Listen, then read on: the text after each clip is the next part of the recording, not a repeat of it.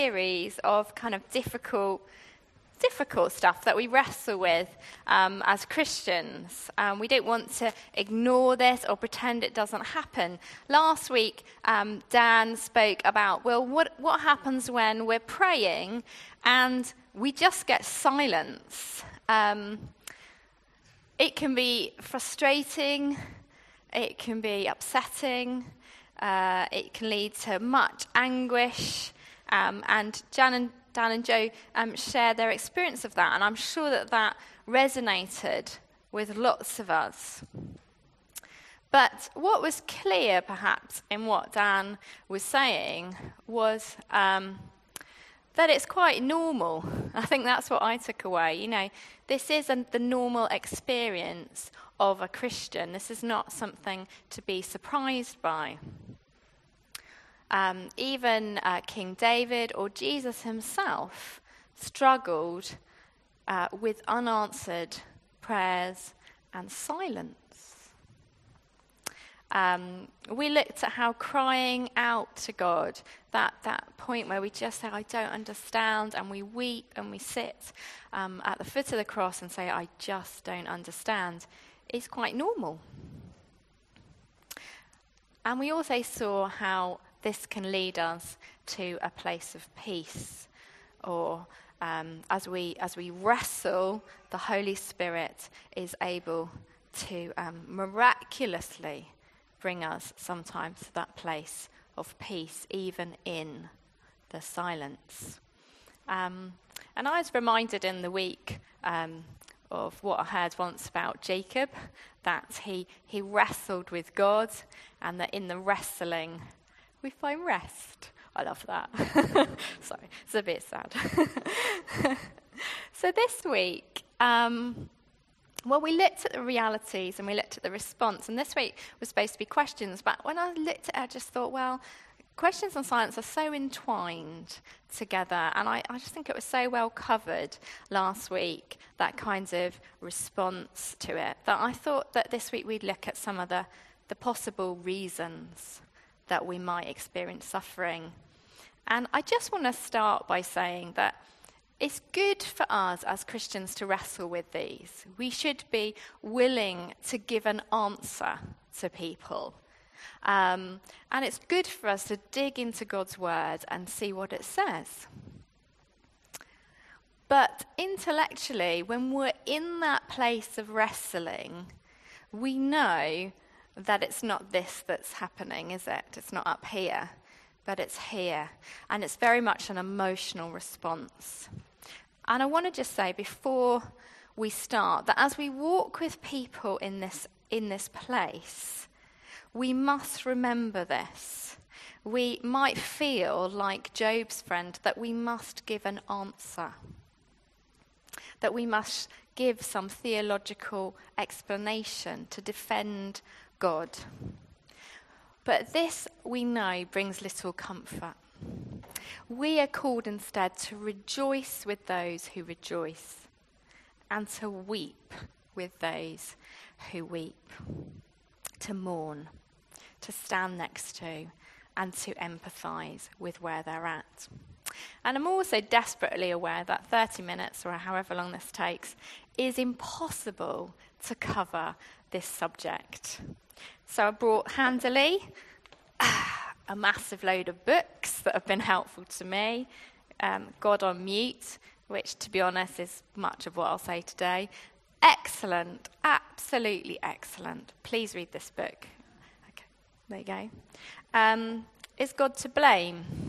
Not everybody's uh, cup of tea. Some people struggle with some of the theology, but I've, I've found it really helpful. It's always helpful to look at different people's points of view and think, mm, does that make sense to me? Uh, more of a general one, what kind of God, looking at some of the issues that we might face. Um, and one specifically on suffering, why? So if you want to have a look at those afterwards, we have got a couple of copies of them, so if you want to borrow, that's fine. And just a very simple, how can God allow suffering if you just want a quick one to have a look at, or something to give to someone maybe who's asking those questions. But like I said, if they're in the wrestle, maybe that's not what they need. Maybe they just need us to mourn with them. Okay, so let's pray and then we'll get going. Father God, as we look at this huge topic this morning, we are so aware that we know so little. Our, our finite minds cannot possibly begin to understand the complexities of your universe. But we ask Jesus that this morning, as we begin this journey, that as we look at these different things, that you would work in us and through us. And that this morning would be um, a time when we perhaps begin or continue our journey with you, walking in faith, trusting. In Jesus' name, Amen. Okay. So we're going to look at three areas, possible reasons God's world, God's will and free will, and God's war. So we'll start by looking at God's world. Uh, very quickly at the beginning, we'll talk about inconsequential prayers. I am the queen of these. Uh, in my constant monologue, because I'm a bit of a talker, I continually monologue with God. Um, not always good, I know. He doesn't get much of a say, but it's this continual thing. And so as I approach the car park, I am praying for a car parking space. I do get one most times. Um, as I'm walking in the rain, I pray for a lift home. I get one. I'm very excited about that. And as I'm in the traffic jam, I do pray for green lights. I'm one of those. There's nothing wrong with these, these prayers, are there? Um, I'm, I'm a great believer in the kind of do not be anxious about everything, anything, but in everything pray. Oh, everything. Pray without ceasing. Yes, I've got that constantly in prayer. Um, I'm quite serious about this. but I know that I'm often better at doing that than praying for other things. As I'm entering the car park for my space, um, I get one and I do rejoice. And I think God enjoys this when we're talking to Him all the time. I think that's about relationship. But what did I really expect to happen in this moment? Did I expect A, perhaps God to encourage someone to finish their shopping early in order to leave the space at that particular time that I would get that space? Thank you, Jesus. Or did I expect God to blind someone to this space as they drove merrily past it in order that I would get that space? Or C, did I expect him to redesign the architectural structure of the car park in order to produce a new car parking space that I can sweep into and say, Praise the Lord? We laugh at these. Um, but that's the reality of it, isn't it? It's no bigger deal that more bigger deal that God redesigns the architecture of that place, then he just moves somebody and causes them to finish their shopping earlier. Um, they are all kind of God's involvement. But as we'll see later, God wants to involve himself in this sort of stuff as little as possible. We've got, secondly, contradictory prayers. So, what about if I'm going around the car parking part, but there's someone else praying also for a car parking space? Who deserves the car parking space?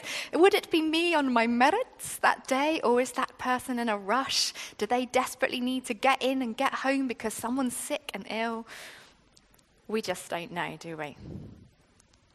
It's a bit like um, if you've seen this film, Bruce Almighty, when he gets the responsibility of prayer and then he see, begins to see the complexity of what would happen if he said yes to everything. That's the bit where he's covered in sticky notes. What about if we're getting the bus? We're late for school. We're desperately praying that the bus will hold on, just be late, and we catch it miraculously. But the person sitting on the bus is furiously annoyed because they have now missed their connection to the train in order to get to London that day. And this is trivial stuff, isn't it? But what about two people waiting on the list for a transplant? Who will make it up that list? They're both praying desperately that they get the transplant. What about two people waiting for a council flat? Perhaps they've got certain disabilities or needs, or perhaps they're homeless. Who should God answer? So, why should we bother praying? You know, when we start to look at this, we think, oh, well, what's the point anyway? Well, there's relationship, isn't there? God loves it when we talk to Him about what's going on. He may not answer our prayer that day, He may not give us a yes, but we can be sure that He's heard, that He understands, that He empathizes, and that He will be with us in it. And so, we third thing we're going to look at is the laws of nature. Do you know what this is? There shouldn't be one Doctor Who fan that does not know what this is. It is the butterfly effect.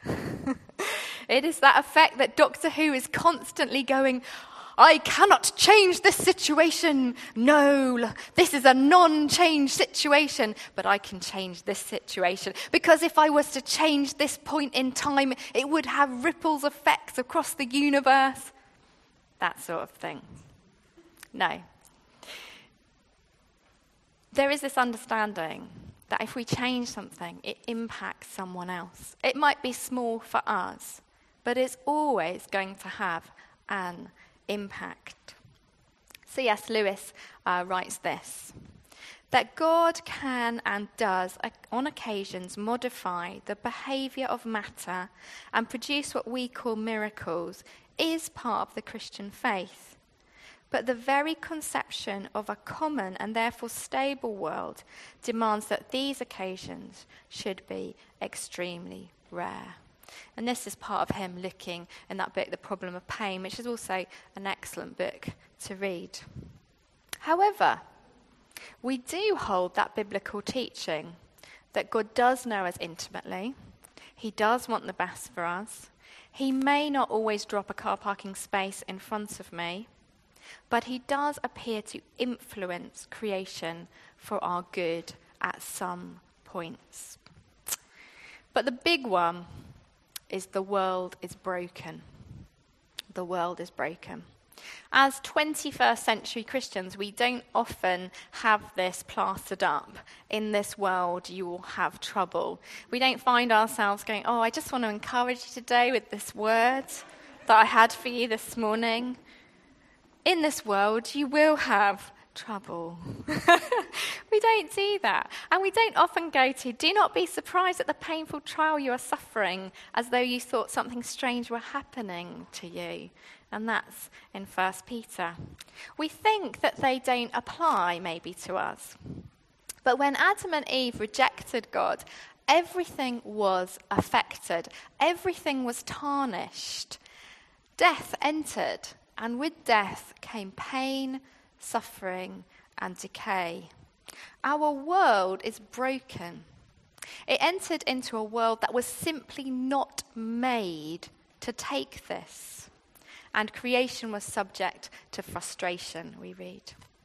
It is broken and yearning for the day when once again it can operate as it's meant to operate, as God designed it to operate, as God wanted it to operate.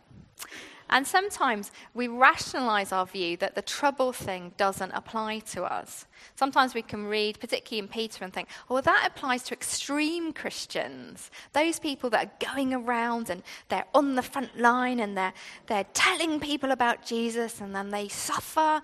Or people who are in per- countries where they're persecuted. But no, I don't think this is the case. We are in the world and we are subject to trouble. In life, particularly in this country, we're fed that we shouldn't have any problems. And that's what people want to project all the time, isn't it? I, my life is perfect. I have the perfect husband. I have the perfect home. I have the perfect life. I, that's what they want to project because that's the ultimate goal and expectation is that I will be happy and at peace. And even on the, on the adverts, I've noticed, even the bank adverts are about if you have the right understanding bike, bank, sorry, not bike, bank, you will cruise through life on a roller coaster. Have you seen that one? And nothing will ever trouble you because you will have this perfect bank behind you.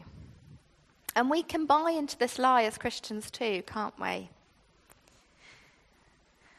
We do know, however, and these are things we do need to hold on to, that God has good plans for us, that He is for us, not against us, that nothing can separate us from His love. Nothing that happens to us can separate us from that. We also know that out of the most horrendous, painful, um, diabolical, meaningless, barbaric situations, God promises, I will bring something good. Not that He will bring about that situation, but that He will bring good out of it. Yet we do live at the moment, don't we, very much in that place between the fall and redemption of all things. We are not here yet. We see glimmers in life, don't we? We see glimmers when God's will is, in, is being uh, worked out, when we see things in line with His will, when we see good things happening, when we see miracles take place. We see glimmers. But for now, we stand very much groaning with creation. The lie that we deserve to have a pain free life leads to misery or even loss of God in the fact that we reject Him. Say, if this is what it means, I don't want you. Because we want happiness at any cost, regardless of anyone else we want to put ourselves, ultimately, that's our sinful desire, to put us at the center. As Christians, we're not zapped from this world, we are sent into this world, into its brokenness. We're not excluded from the consequences of the brokenness. We share with our neighbours and our work colleagues and our friends that mutual struggle within a very broken world. But it is at those points that we identify with them. Just as Jesus identified with our suffering, we identify with them. And from that place, we can begin to share well, what is the difference that Jesus makes in this situation? Does he bring peace? when life is falling apart? Does He give me strength when things are not working for me, when I still can't get the job that I would like? Does He bring, most of all, hope in the hopeless situation? I'm just going to ask Andrew to come and share one of his experiences of prayer. Um, here you go. You want to use that mic? I'll go away. Oh, thank you. Um, you. you. may know us as a family with three children, but actually we have four children because we have a, an eldest daughter who is, a, who's away working at a uh, church in Bournemouth, um, which is a great blessing to us because it's not long after we moved to Southampton in um, well, six years ago, um, she contracted an E. coli infection on a school trip. Uh, but it took a week for to anybody to know what that was. Um, she got extremely ill and went through a number of things. And and then when they finally realised what it was, she was rushed into Southampton General in an ambulance. And when we got there, it explained, and we had a doctor tell us that uh, she wasn't going to die. Well, well, I can't promise anything, was the exact words, which wasn't particularly reassuring. But then they said, well, we've got to get her into theatre to, um, to do dialysis, to get dialysis on her because her kidneys have completely stopped working, total renal failure. So as we went from there down into theatre, she was extremely ill, and, and while we were waiting to go in for her to go into theatre, that she suddenly started saying, I, I feel funny. So we called over one of the nurses, and at that point, I suddenly realised that something I'd always thought was a joke in a pub, how many fingers am I holding up, was real because the doctor, the, the nurse held up fingers and she had no idea. She was clearly completely out of it. And within moments, quite humbling experience, there was about eight medical professionals around her from all over the hospital who just surrounded her, and all they cared about in that moment was her well being. It's a really humbling moment, but of course, we were absolutely beside ourselves, and they said, We don't know what's going on. All we think we can do is get her into theatre and get on with this operation. So at that point, we, we, we got absolutely beside ourselves, my, Alice and my wife and I were just sort of absolutely beside. And, and, and then they said, well, we've just got to go for it. So they, they took her into the pre-prep room and, and, and Alice asked if I, I would go with her. So I went with her. And of course, we were beside ourselves. But in that room, and I can still remember it to this day, we were just praying about her And I suddenly became aware of the most strong presence of God that I could probably ever rem- remember. And suddenly realized that God was there in such a way that I was just un- unreal. He didn't take her out of that situation, He didn't change that situation at that moment, but He just became present. And I walked out of that room, and Alice just looked at me and went, What? And I said, It's okay, God's there. And of course, we, you know, we had to wait then for this operation to go through, and we had to wait for three more weeks before she finally recovered. But as you realise, she's now 19 and working in a church. She's, she's 100% there. But at that moment in time, it was the presence of God was the answer to that prayer. Thank you. Thanks so much for saying that. Andrew's going to run off to Boulders now, I think. so we see that we're not excluded from suffering but we know as Christians that Jesus is with us in it. And when we stand next to our neighbours and our friends and our colleagues, we stand with them in it, even if we get those moments when we can't take it away. So let's look at some of the other reasons God's will and free will. So, as well as the world broken, we have um, a world where human beings are not in line with God's will. And um, we see this in Genesis, beginning of the world. Um, it's created perfect, it's very good. Evil is not a part of it, suffering and death are not a part of it. But the capacity is there. And why? Because of love. We read that God is love Father, Son, and Spirit existing in that perfect, loving unity, birthed creation out of love and gave us the ability to love. And the ability to love comes with risk because you will know that you cannot force someone to love you. Uh, when I started, um, uh, when I met Rob, he was um, very keen. but it took him a year of walking next to me, of just being my friend, allowing me to get to know him, to woo me, that I finally said one day, I think I like you. Let's go on a date. and that's the case, isn't it? As human beings, we cannot force people to love us. That is the nature of love. If we say, I love you, but we don't feel it, we're just lying. God didn't create us as robots to just say to say it because ultimately we'd be not loving. So with free will comes that possibility of choosing not to love. So let's have a look, quick look at Genesis um, chapter 3.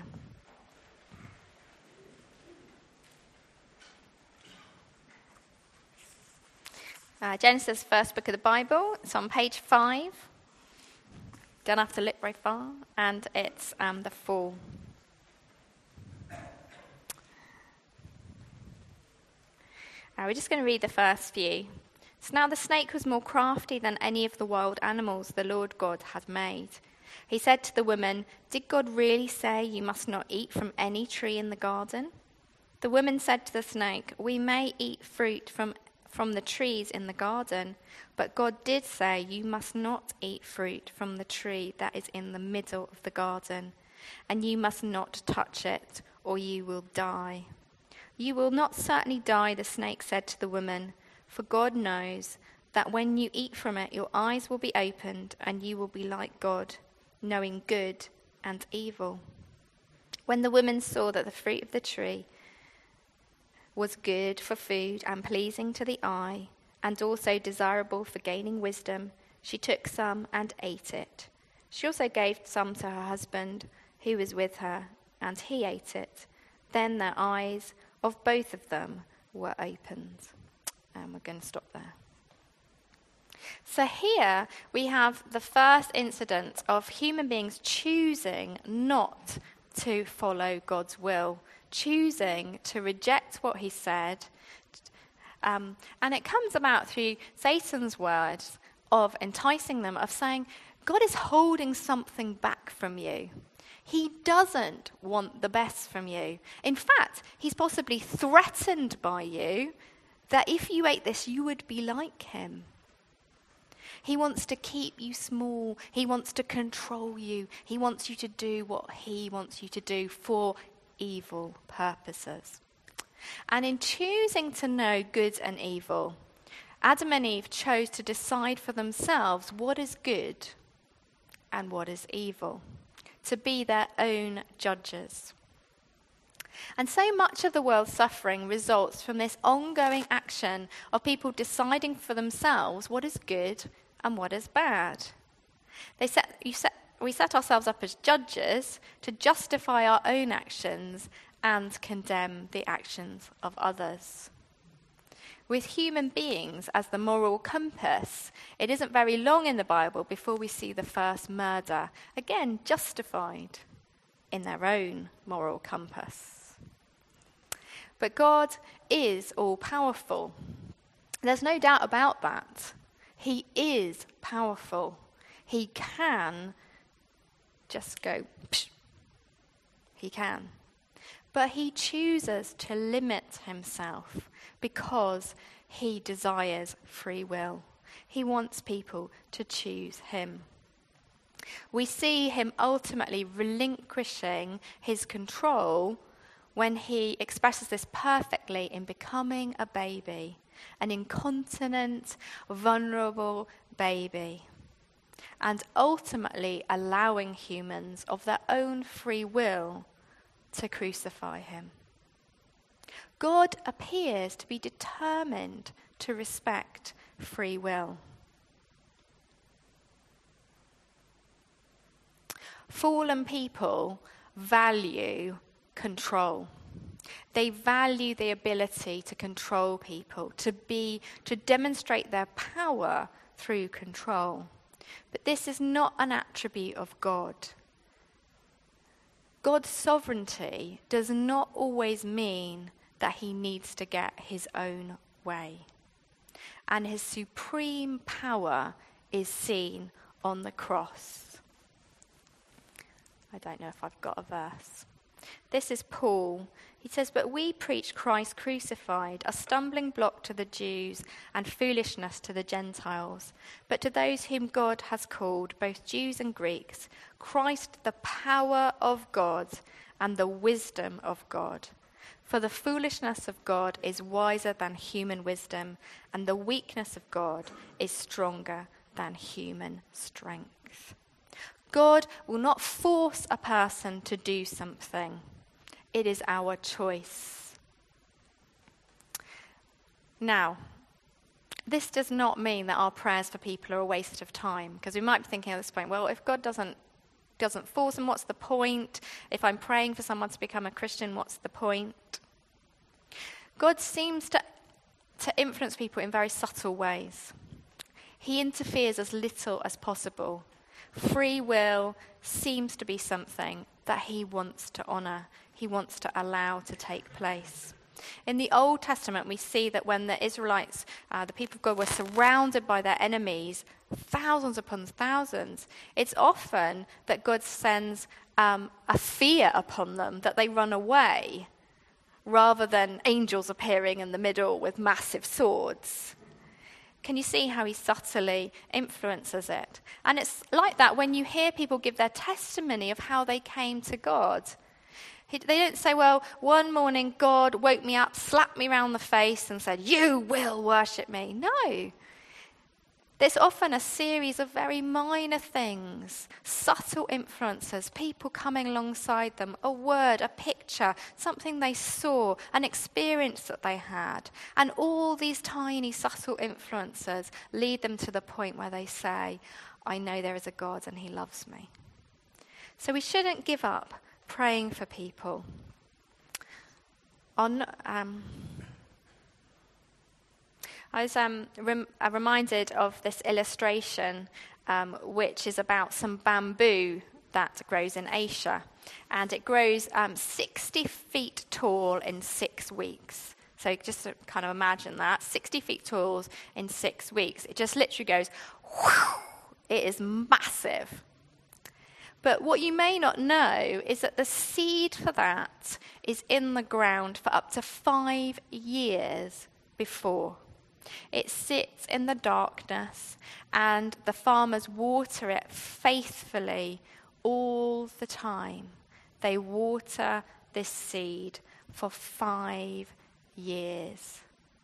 And then it goes, and that's often like our prayers. We water faithfully on and on in the hope that life will shoot up from that person.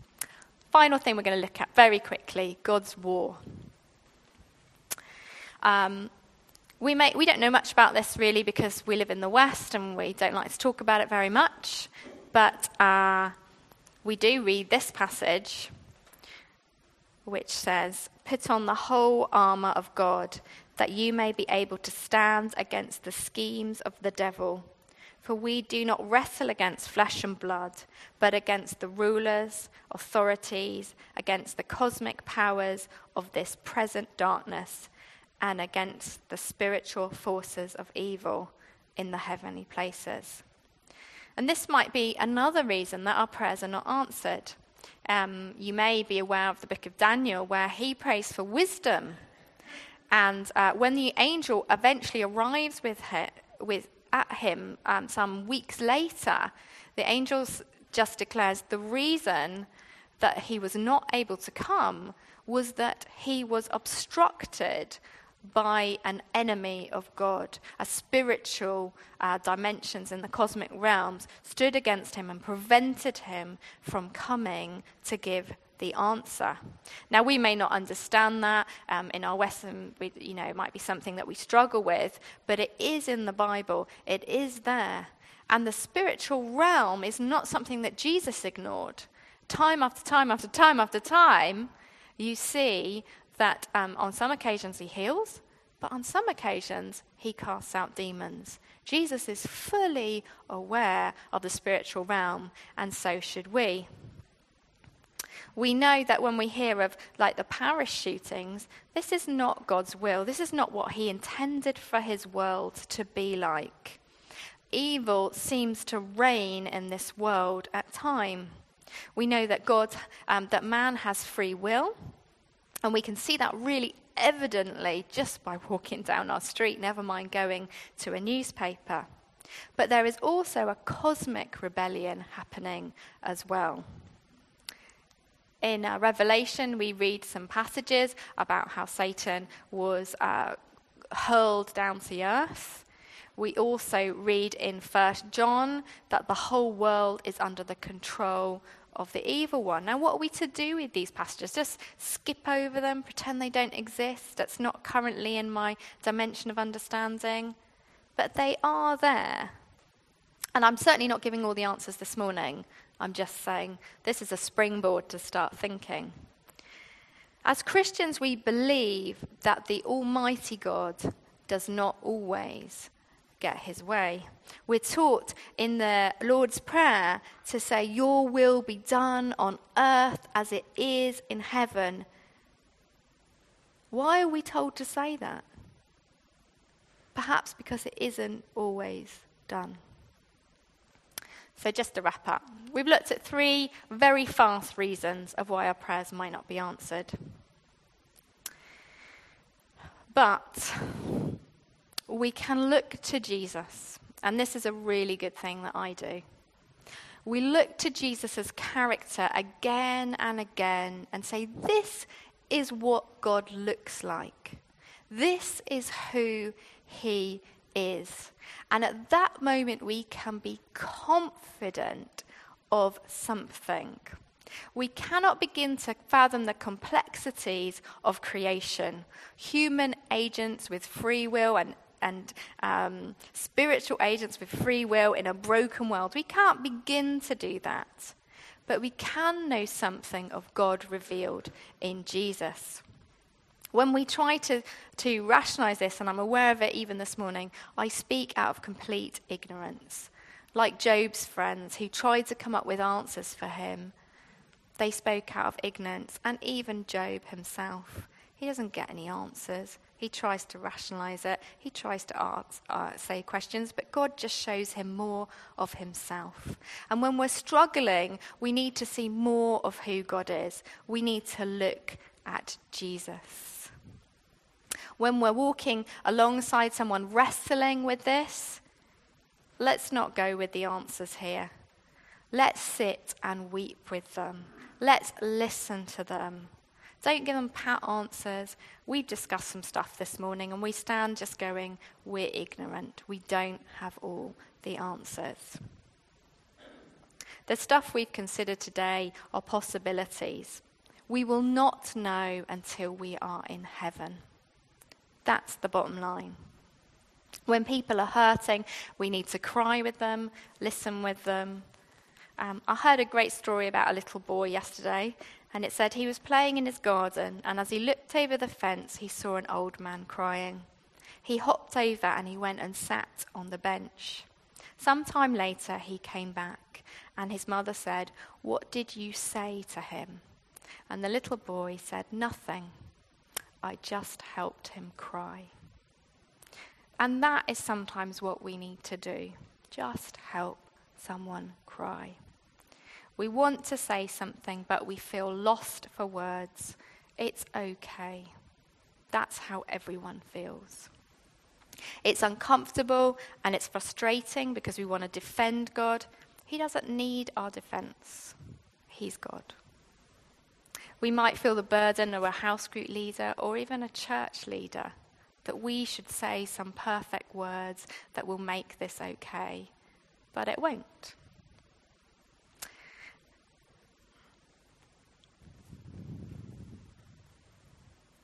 We can know that God did not want our friends to be in this state. And we can pray for them and pray that God would give us the right things to do and say. But we know a day is coming when suffering and evil will cease forever. We have ultimately a hope, like that bamboo, that is sure and it will happen.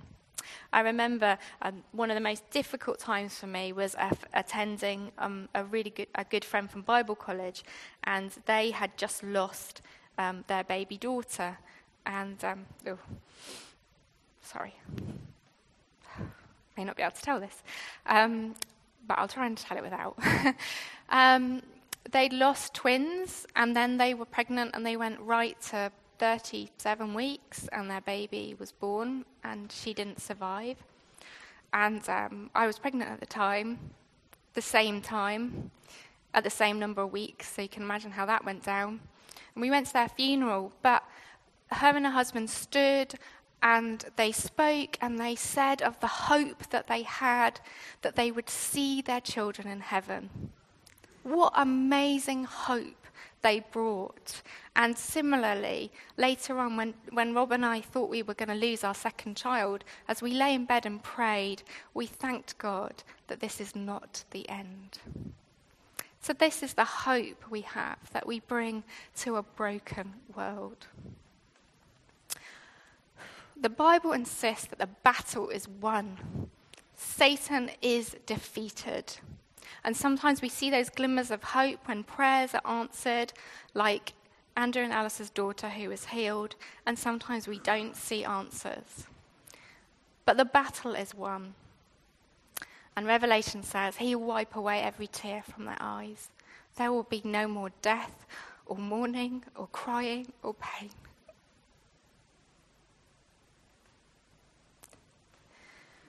So let's just pray now together.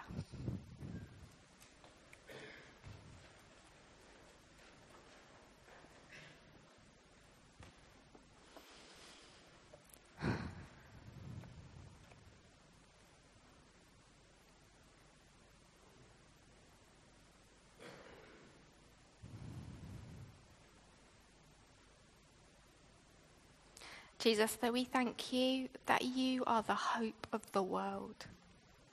That when you died on the cross, you said, It is finished. And you said, Nothing will ever, ever separate us again from your love. No pain, no cancer, no rape, no war, no depression, no grief will ever separate us from your love again. And we thank you that we have in our hearts the hope of the world. And we pray in this coming week as we walk in a broken world that we bring that hope as we walk alongside people, rejoicing with those who rejoice and weeping with those who weep. Amen.